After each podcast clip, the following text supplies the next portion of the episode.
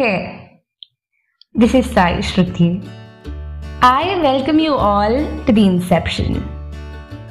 I guess you must be my friend who shares the same wavelength as me, feeling hopeless, worthless, happy, sad, excited.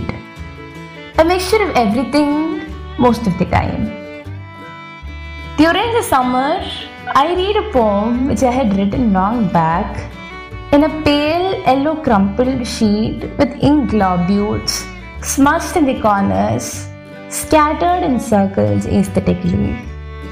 I talk about a poor bud which doesn't feel good by its own form and it aspires to be one among those colorful flowers someday. Maybe the unhappiness of the bud is never noticed firmly grounded to the soil, like a blemished crushed foil in the midst of thorns and prickles, staying aloof in the bottom, surviving its rudimentary stage. Frightened by the gigantic pines and banyans, surrounded by exquisite orchids and lilies, it shrinks every time and turns away like a stubborn misanthrope. With multiple self doubts and inhibitions, it felt flawed and defective, being just an idle tiny bud with a variegated nature. As days and months passed, the petals stretched out and grew. It was awakened by the flapping sound of the wings of an evolved butterfly whirling above the bud post metamorphosis, which was also once a macroorganism.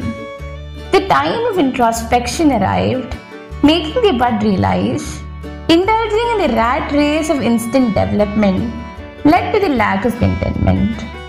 Weeks later, it blossomed and glows with radiance and tingles when watered with sheer joy. Every flower which blooms in the garden was once an unhappy and impatient bud in the arduous journey of life.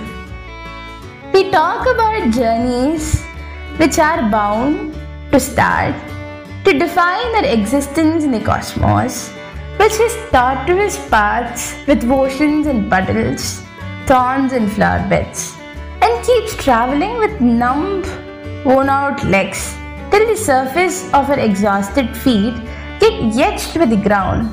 Maybe as a symbol of embarking our brave survival amidst the numerous rocks which are pelted on us. It isn't always the audacy of fulfilling survival expectations to getting attached and attracted to what you love. Some journeys keep you alive, and some journeys cause death, even before you depart. Maybe journeys are like the most accurate representation of electrocardiographs, depicting ups and downs.